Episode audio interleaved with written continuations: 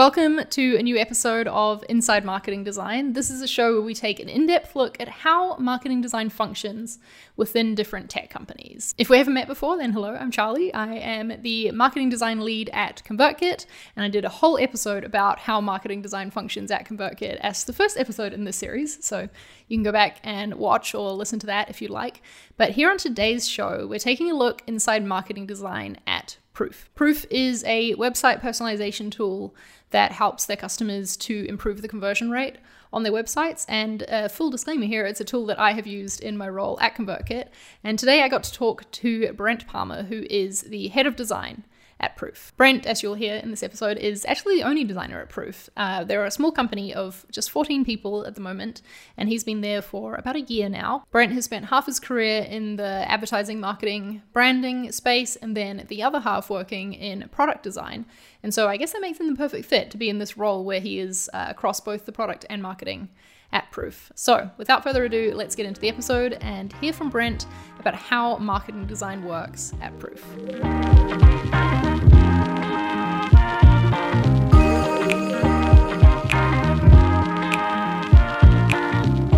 Welcome, Brent, to Inside Marketing Design.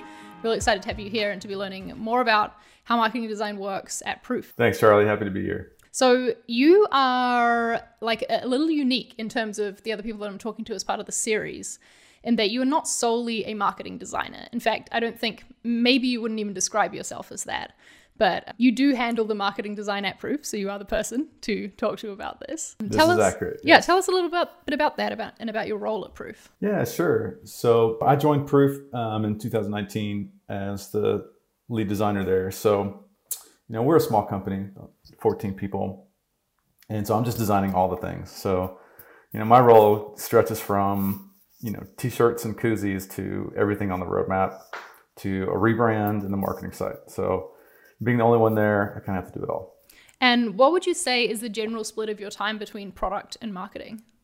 I'd say generally, kind of where we are right now as a company, like at this very moment, my time is kind of 70% product, 30% marketing. Right. Um, but that flipped, you know, earlier around January 2020 when we were launching experiences, our core product, and going through a rebrand. That was backwards. So that was about 70% brand and marketing, if not 100% at times, and uh, less on product. Right. So it just depends on what the company needs, right, and the state that the company's in. How do you find that split doing both? How's that been for you, hand- handling both sides of things? So it's a lot about making hard choices and trying to identify what's important. A lot of that has to do with picking and choosing the projects or identifying what I need to be working on and devote my design attention versus what I may need to give a set of tools or a set of kind of guidelines and assets to other people to help kind of build on their own. So I kind of want to automate some of the boring stuff. Yep.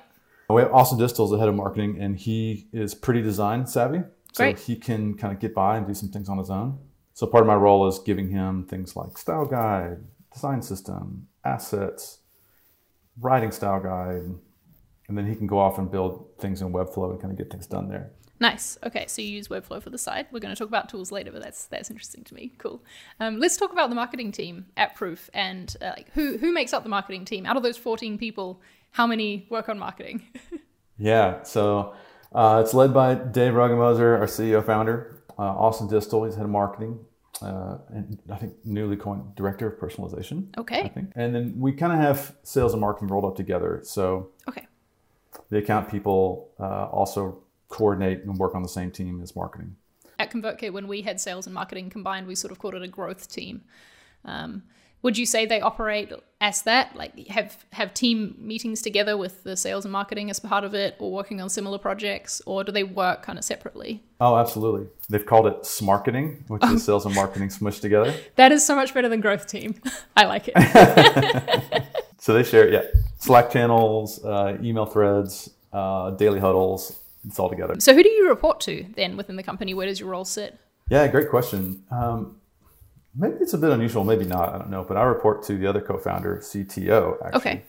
uh, JP. JP. So he, um, as the I guess as a technical founder, he's kind of in the engineering side. And is that because I guess of the product connection, right? It makes sense for you to be reporting into the CTO.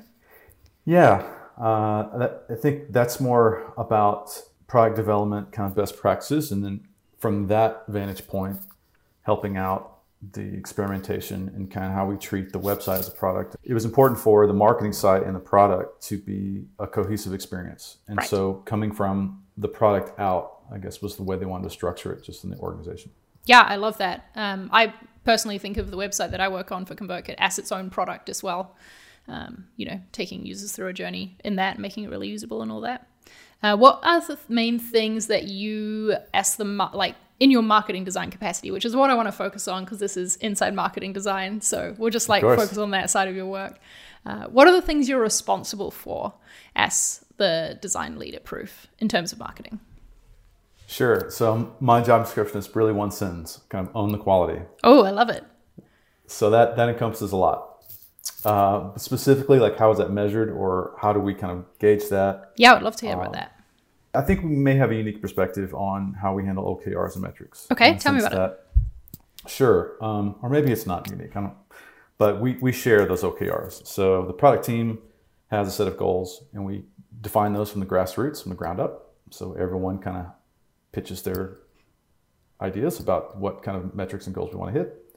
The marketing team has a set of goals they want to hit, and they kind of huddle together and decide like, do we want to increase conversions here, or do we want this marketing campaign to deliver these results? And so we kind of all do this together. So it's pretty collaborative. Um, and when we decide those, then kind of it's all shared across the team. So you don't end up having um, in, individual OKRs that like relate to those. Everyone's working on the same like team OKRs. Sounds like. We, we don't. I mean, we have you know these small kind of pockets of teams within the 14 people at Proof, and uh, those are our OKRs. So we, we share them. That is unique. Well, I mean, from what I've heard anyway, that's unique. Um, at ConvertKit, we do OKRs, but we also have our individual ones that talk about how we're going to tie into the team ones. How is your work measured then? Um, if you don't have individual like metrics or you know things that you're going by, do you have like performance reviews? Is there like formal discussions like that, or is it a, a lot looser being a small company? We have performance reviews twice a year, and a lot of that is just done over Typeform. So it's super informal. Um, you know, I meet with my manager, JP, once a week to kind of go over kind of project status, things like that. You know, we use those longer vision, like longer horizon, kind of twice a year kind of meetings and one-on-ones to have more career conversations, and that's kind of where we talk about you know, not just from a one week focus, but kind of a three to six month focus. Like, what should we go after Cool. as an individual um, in design? Because we're a business that operates in like increasing conversions and everything's measured, uh, we really do try and, and put some, you know, lagging and, and leading indicators on pretty much everything. So, That makes sense. uh, yeah. So, you know, as a marketing designer, a lot of things that I do uh, is talk to customers and get out there with, with a lot of research. So I do a lot of generative research. So, for example, you know, it's well, part of the rebrand was um, get into FullStory and talk to customers. We, we kind of lo- we put a low bar on the amount of research I did, but the, the output of that was like this needs to inform the work that you do and be driven by kind of how our customers and visitors are using the website. That makes sense. So they're all tying together, right? You're not doing research just to check a box and say you've done research. Um, it's feeding into something else. Yeah. Yeah. Let's talk about more of the the things that make up your role because you mentioned, uh, and I wrote it down as soon as you said it because I was like, "Oh, that's interesting." You mentioned giving the head of marketing a writing guide. Uh, so it sounds like you do a lot of things that aren't just design at Proof. Um, and I don't want to get you to sit here and name them all, but can you give me a rough overview of the types of output and the types of work that you do? Oh, sure. Well, I would start by saying that one of the proof core values is be scrappy. Cool. And so I think that means if you see a place to own, if you see something where you want to step up and kind of own that, you have permission to do so. Um, and if you see a gap, then step in and fill it. And so one of the ways that I stepped in, examples is writing guide. So we had kind of different punctuation and uses of the word proof and how we talked about ourselves was different kind of everywhere. And I was working on a like style guide slash design system at the time and I was reading a lot from Jason at Intercom and how Shopify does their design system style guide with a writing component. And And what would that mean to kind of include like language and how to craft sentences and, and paragraphs and, and proof? So it's like, well, I like to write, so let me give this a shot. And I just asked a bunch of my peers and kind of put in like, here are our principles when it comes to writing, which also kind of stem from our brand pillars and brand principles. And then I kind of gave, much like you would like a design style guide, like Right. do's and don'ts and things like that. Cool. So, yeah, part of that, like step one is like doing it. Um, step two is iterating on it because it's not perfect the second, the first time. And then step three was making sure that just kind of was socialized throughout the team and the company. It's like here, here's here's how we want to talk about ourselves and just being like a cheerleader for that. Yeah, I love that. That's honestly one of my favorite things about being an in-house designer at a small tech company especially is being able to take ownership of stuff like that and it being really encouraged and you know, you're not just there to design things. You're there for the rest of your brain too, which I think is really cool. You also mentioned that sometimes you will hand over assets to the head of marketing for them to build pages themselves uh, in Webflow, which is interesting to me. So the head of marketing is doing some design stuff, I guess, as well, which frees you up to focus on perhaps the more challenging projects that need a bit more design thinking. So anything internal, uh, I get involved as needed. So if it's it's optional for me to get in. So if it's internal comms like a a T-shirt or maybe a poster for team offsite, Yep. as time I can jump in. You know, if it's externally facing, then it's a collaborative uh, discussion between me, Cool. Distel, and the founder.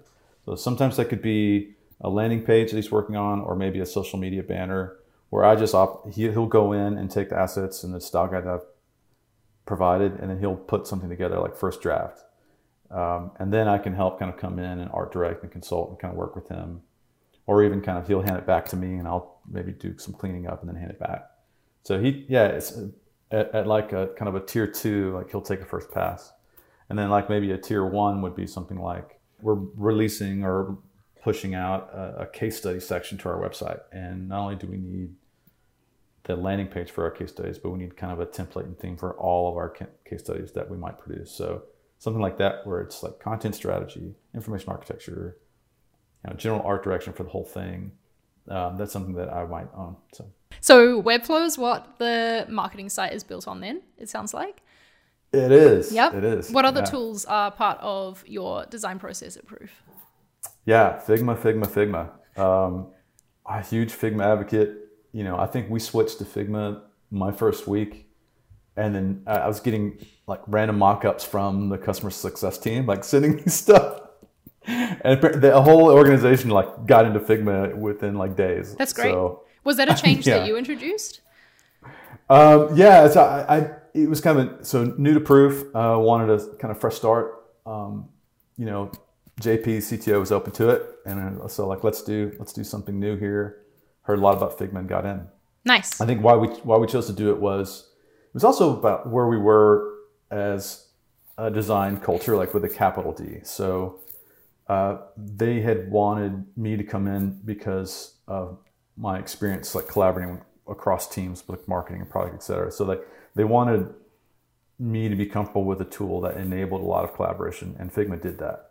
So being able to kind of comment, being able to support like files across like multiple departments and stuff. So um, Figma was a tool for us. So we we uh, we all got in there, and um, that was that's been great. So you know, I kind of own the like UI kit or like WebKit, and uh, anyone like if Austin opens up a new file, just poof, it's there, fonts, colors, everything. Could you imagine? Because it sounds like everything's very collaborative at Proof, and you know, you, you talked about it starting from the product out and how product and marketing do have really close ties.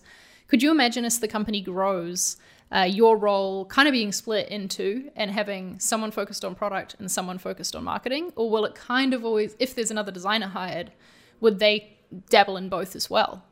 Charlie, I think if we were to grow the design like muscle, I think we'd probably hire a brand designer, someone who could really support the marketing side full time. Because for two reasons. One, um, we see design and a strong brand personality as a differentiator against some of our competitors and people in the space that are selling personalization tools. As someone who has tried out several, I can attest to that. I think the other half of that is we do see a link, especially if we have people coming from marketing activities um, and maybe signing up for proof eventually through the website. Wink, wink. Um, if they can get into proof uh, directly from the website um, and start a free trial there. So it, it will be one continuous experience, and I see that again like being under one roof and making sure that the user experience and the design is consistent across all touch points. So I see that in the future being um, if someone if it is a dedicated designer to the marketing side and maybe a dedicated designer to the product side, I think there will still need some oversight over both. Yeah, yeah, that makes sense. Cool. It'd be yeah good to maintain those close ties for sure. Let's talk about the marketing team in general and where you'll focus your efforts, because uh, I'm I'm going to make an assumption that like uh, what we do at ConvertKit, your marketing website is one of the main focuses uh, in terms of uh, you know conversions and and driving new people to sign up. But what other things mm-hmm. do the marketing team focus on? Yeah, sure. The marketing team uh, does a lot of outbound activities. So the marketing team will get involved in ad spend, um, online advertising like Google ad spend, Facebook ad spend. And are you creating media. assets for those ads? Um, I'd say it's it's a split. I've created some. Mm-hmm. Uh, you know, Austin's created others. We also hire freelance writers to do a lot of blog content. Cool. So occasionally we'll put out a blog post, and that'll need a graphic asset. Um, we don't do a whole lot of print. You know, we're we're digital marketers, and so you know the way we kind of do like lead generation and is through Dave, our CEO, will reach out to the other kind of Y Combinator co-founders over Twitter and just kind of DM them, or um, just super informal. You know, AZ uh, will kind of send uh, some prospects like a, a, little drift video.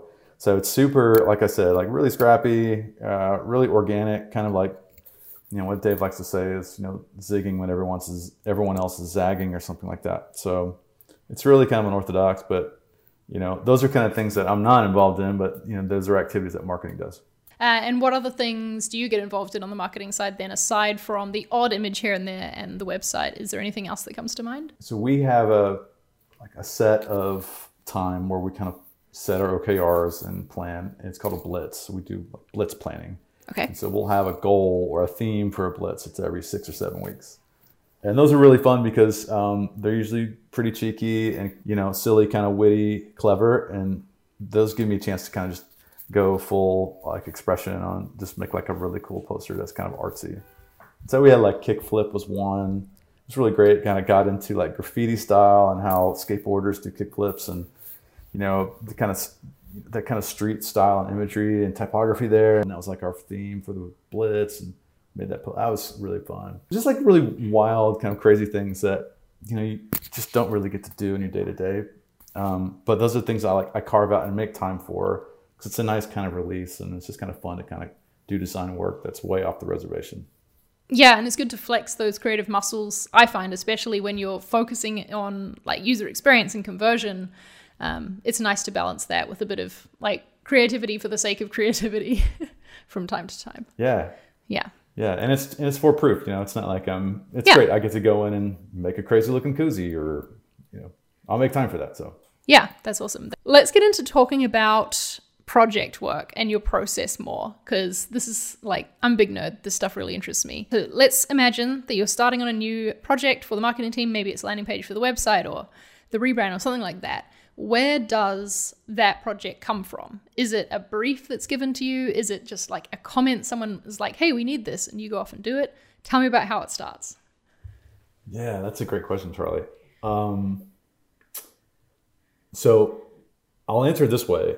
Okay. And so our tool experiences kind of gives marketers like Dave and Distel kind of flexibility to make changes and run experiments without engineering and, and design, sometimes design help. My, my job is to give Dave and Distel the kind of framework to run experiments. So when they've set something up within Proof to make changes to the website, they can do all that visually without my help. Mm-hmm.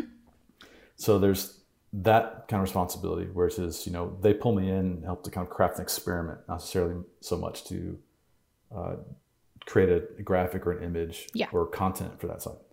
And then, you know, the other piece of that is, you know, if it's a longer, more kind of larger product, like, you know, there's a video being made, or if there's a new section of the website, it may start off with like a Notion doc. Mm-hmm. So we try and set a brief.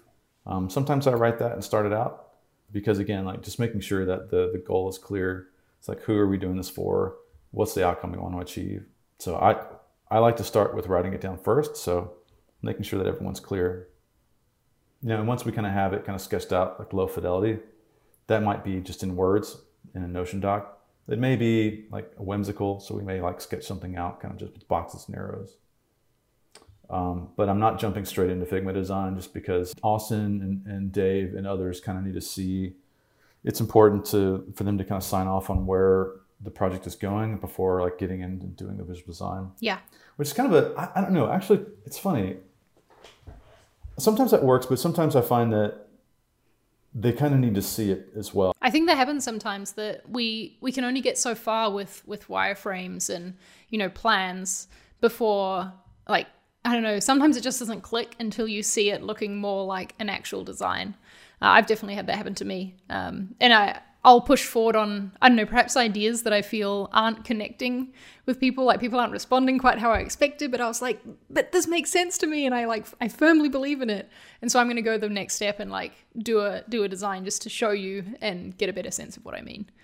Yeah, yeah absolutely. I, I feel like it's been, I feel like it depends on the person who's reviewing the work. Definitely. Um, cause like I've been in some situations where a high fidelity mock-up kind of scares them. Like it, it feels done. You know what I mean? Yes, like they, I definitely know what you mean. Yep. And they weren't included. Yep. So like, you know, I have to, I have to roll that back. Or that maybe they'll start um, commenting on like little nitpicky details where I'm like, no, no, no, this is just a first draft. We haven't refined it yet. Like I purposely right. make my wireframes look kind of shitty so that people won't confuse them for real designs. right, right. You know, there's a couple of tactics. Like I've, I maybe have a high fidelity mock-up, but I, I don't show it. Mm. I actually have a hi-fi mock-up and a wireframe. I'll show you the wireframe first. There you go preemptively, if you want to see something a little more polished, I have that and I can send it to you. Like I'm thinking about that. Yeah. I'm just not showing it to you yet. Yeah. Sounds like the first stage of a project is to get everyone on the same page, which makes sense. Um, you know, that's a good principle in general for anything, not just a design project. Uh, what happens next is your design process itself, as you're figuring out the high fidelity mockups, very collaborative, or do you sort of go away and then present back for feedback? How does that work? Yeah, yeah. I think the asterisk there is things have changed so much with COVID 19. So we, we've become way more reliant on digital tools like Whimsical and Miro. Um, my preference would be to get around a whiteboard, mm-hmm. um, just holding the marker and standing up. Something about that physical activity helps helps get to the decision a little bit quicker. So that would be my preference. Is we, we would probably start with just at a high level, like where things go on the page or maybe what the flow is. So a user will go from here to here to here. When we get some agreement on the general kind of structure of the page, I'll then I can go off and kind of start my work. At that point, what I usually do is I'll have my kind of working Figma file. Um, and again, I think it's kind of good and bad. Like I can go from whiteboard to kind of a mock-up pretty quickly because of the design system and the UI yeah. kit that yeah. we have since it's drag and drop. And so I can have like my working Figma file, then I'll have like a prototype. So I'll make sure I take some time to kind of make a prototype to send to the team. They can just see, it, you know, it does, Figma does a good enough job to kind of show like you can click through this and do things. Again, it kind of makes it more real to the stakeholders. They kind of get buy-in, and understand what my aims, what my aim and my design decisions are. Yeah. Um, you know, if it's a larger project that requires a bunch of new visual design, I probably would send out a, like a grayscale, like wireframe prototype, just to make sure that you know the content and we're all on the same page there. Like it, the prototype for me just needs to get us to the next step in the project. Yeah. And so at that point, I'll send it out a link to the prototype. I, you know, again, it's like uh, we'll do things asynchronously over Slack right now. Uh, it, it's, it'd be great to kind of get around um, a laptop or get around uh, in a conference room to kind of talk through it. After leaving comments in Figma or something like that, we might need some clarification or we might hop on a Zoom and I'll walk them through it. So it's just, I think that's just, then that starts to fall into like communication rules. Like if your thread gets too long, just hop on a call. Um, I think that's fair. But That's a good call. You know, yeah. my, my responsibility there is I say, you know, what state the product is in. So I'm just getting started exploring, or, you know, this is almost done. It's in polish mode or something in between. And then I'll tell them like what kind of feedback I'm looking for. You know, if you have other feedback, then like put it in the parking lot and we can like follow up later. So um, I have to send you a link, but the the design team at Mixpanel uh, put out a great like Figma file template for sending feedback asynchronously. They've Cool. got some badges and stuff that really cool. So I've, I've kind of taken that and adopted it. It's really helped um, just my workflow being you know asynchronous all over town and trying to ping work back and forth. So I Love that. Yeah, let's definitely um, get a link to that, and it'll be in the description on YouTube or the show notes if you're listening to the audio version. How does a project end then? Who decides when it's done? Is there like an official sign-off process? Uh, yeah. How, how does how does it end? Oh Charlie, I'm laughing because it's never done.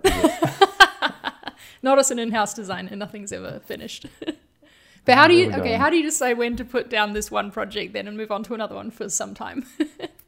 Yeah, fair enough. I, I think when I think when it goes live, mm-hmm. that's when I can kind of step back Yeah. and it, as a team we can step back and just see the results. And like before we pick up a V two or make changes to it, you know, we're we're building these things to again like the principles we're applying to the site. Like Proof is an experimentation experimentation tool. So Proof runs a lot of experiments, and that's just what we do. We're going to build pages and run experiments to see what we can learn and find out. And so before we even kind of get back to doing any second round, we'll see how the results are coming in and then Love make it. improvements based on behavior. So What's the most been the most interesting experiment result? Something perhaps that you didn't expect to work as well as it did.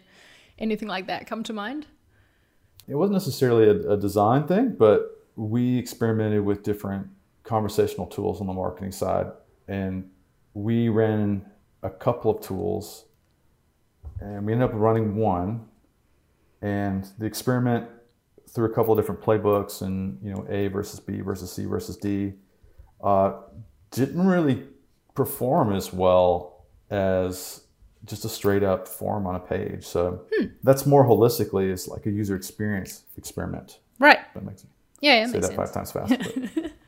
But, um, yeah, and so we were able to kind of do that through the combination of like our tool, Proof Experiences, and and this other you know, widget.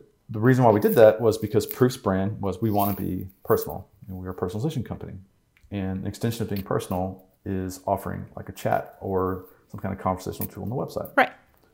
and that's a brand extension. Um, but the, we didn't get the results that we wanted, and so maybe you know what we assumed was like, well, wow, maybe being personal is being easy. Being personal is just having a form that you can do something simple. Yeah, just getting And out of the way and, and letting the user do what they want. Makes sense. Yeah, Yeah. And so that was that was interesting learning for us. Yeah. Can I tell you quickly about um, a test that we ran once that was a really interesting result for me? Yeah, Um, this was a couple of years ago, like close to when I first joined ConvertKit, and um, we were thinking about redoing our homepage. It was like quite long, and we sort of had this feeling that it was a little confusing the way that we'd messaged everything on it. Um, we had a, a data analyst on the team running tests at the time who had sort of come up against this research, and so we tested just chopping everything off the homepage, just having the header and the footer. So there was just like an image with a headline and a button um, and a footer, and um, it performed better than the long homepage with us trying to explain the information and things like that. That was that was a funny moment where I was just like, "What am I doing with my life?" You know, if all we need to do is put a header, then boom, we're done. Um, luckily, the story has a happy ending in that then I did do a full redesign of the homepage that we tested against that like short one, and it won out by far. So, you know, it was the the type of content we had on it, not the fact that there was content on it that was the problem. If that makes sense. yeah. I think that's the advantage of a designer, right? We're we're curious and we can tinker. Yeah. And so, you know, back to your original question, is it done? You know, we can continue to run we can continue to try different things like versions of a homepage or how we get people to sign up for a free trial at proof. Like those things can always be evolved and we can work and because people change, you know, and personas and visitors change their behavior. Absolutely. You know, a year from a year from now, they may want to talk to someone over a chatbot, but you know, right now at this very moment, you know, they're more content to kind of fill out a form. So, and that's why we got to keep retesting stuff, right? So that we don't like let our assumptions from a year ago apply to now because things sure. change. So we've talked about the fact that at Proof you obviously measure a lot of things because that's what you're all about.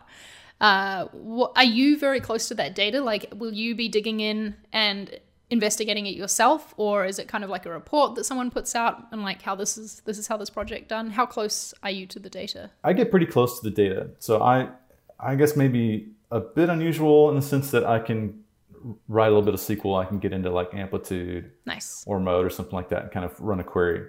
Um, I think that just has to do with like my background working with uh, data tools, but yeah, I thankfully everyone in the company has access to things like Google Analytics and Amplitude, uh, FullStory, on and on and on. Um, but we can get in there. We're very we're, we're, we're tooled up. We're instrumented, and we can jump in. So um, if I'm curious, I have kind of the wherewithal to kind of get in, answer some questions myself. But we also have Smarketing uh, has a dashboard for their key metrics. So they have that up on a big TV that's just kind of in the office. Right. When everyone else is in the office, that is. right, right. right now it's just the TV by itself. Yeah. yeah, exactly. Okay. Let's talk about some of the, the harder stuff. So, what are some of the main obstacles that you face in your role? Like, what are some of the challenges that you come across?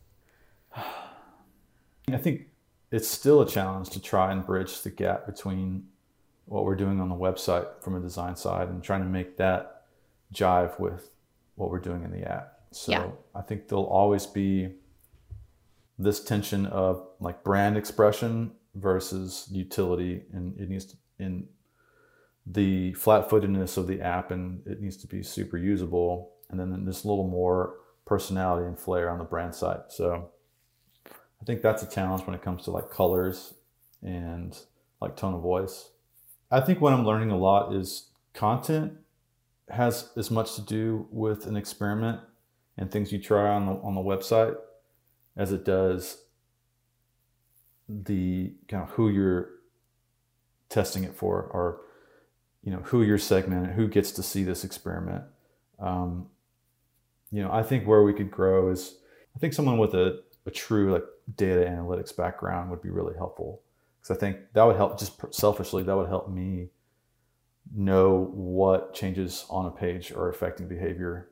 Um, just another collaborator to kind of help understand, like, hey, if we change this sentence and we change this image, and separately, this will have this effect. But if we change them at the same time together, it will have this effect. So I think some some growth there would be good. That's a challenge. That's a pretty um, good challenge to be having, though, at the company size that you are. Because, in my experience anyway, and, and people that I've talked to, usually companies don't start thinking about that level of experimenting and testing until they're a lot bigger. Like, it's just not top of mind when they're getting started. Um, and it, like, it doesn't have to be a thing that you wait until you're a big company to do for sure. But obviously, the nature of proof that's built into your DNA. Yeah, yeah. Which I guess would bring me to my third point was the challenges our sample size is very limited. We're kind hmm. of running out of tests to run, or not tests to run, but just people to speak with. Um, you know, our web traffic is it's pretty good, but it's not massive. We can't subdivide that traffic infinitely. You know, we kind of hit a limit of how much traffic we can actually split. So, you know, when you're a small company, you're kind of get, just getting started. Unless you have like, you know, Airbnb type traffic coming to your website uh, kind of limits what you can do, uh, both from a quantitative side and a qualitative side. So, yeah, I've found that with yeah. with ConvertKit as well. There's often tests will run and we just we just don't get the traffic that we need to be statistically significant because we've like been testing this small like little niche thing on this this page and you know it, nowadays we tend to just run tests on our highest traffic pages because we know we're never going to reach good results on the the less visited ones. Yeah, it's tough. Yeah, which you know that's a balance, right? Because now now we're back to the brand expression piece, and we need to, having like a point of view on how this should be, as opposed to like proposing a couple or three or four options and just kind of letting the market kind of decide. So yeah, when it, it's a balance, and I find that just a real challenge is to be, you know, as a brand designer, marketing designer, what should we be versus what works. Yep. And it's always going to be a balance, and at some point you got to make compromises, right? Or make it make the hard choice, make the choice that doesn't actually make sense uh, according to the data because you know it's best for the brand. Yeah. Okay, let's end on on a high and uh, talk about what some of your favorite parts of your job are. What do you love about what you do? Oh yeah. Um, well, I love talking to users and I love talking to customers. I love just getting feedback from people who actually use the stuff, and it's a it's just a joy and a delight to see people interact with the website or design and have them have it change their behavior and have it make a difference in kind of how they're working um, and how they're kind of experiencing proof. So yeah, it's really, really rewarding. that piece. Cool. Yeah, love it. All right. Well, thank you for being on the show, Brent. Where should people go if they want to follow you online? Is there anything you wanna you wanna pitch to the people right now? No, nothing nothing uh, cooking at the moment, but you can definitely hit me up on Twitter, of course, Brent Palmer um, at Brent Palmer, and you can also ping me at brentpalmer.me. And uh, yeah, use proof.com. Come visit me. That's great. Yeah, got to get in the pitch for proof in there. All right. Thanks for being here, Brent.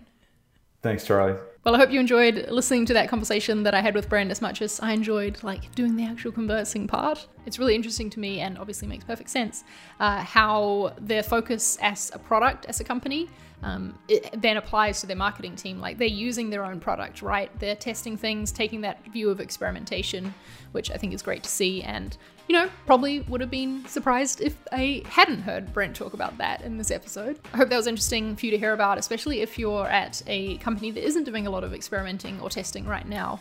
Um, maybe now that's something you want to try after hearing Brent talk about it in this episode and how uh, it's benefited Proof. If you enjoyed this episode, something I'd really appreciate you doing is heading on over to Apple Podcasts and leaving a review for the show because, um, in case you didn't know, this is both a video and an audio show. So you can find it on YouTube on my channel, Charlie Marie TV, or in whatever podcasting app you use, just search for Inside Marketing Design or head to insidemarketingdesign.co to see all of the episodes that have been out so far, and uh, there will be more to come. I promise you that. Thanks for being here, thanks for tuning in, and I will see you next time for another nerdy deep dive into how marketing design works at another tech company next week.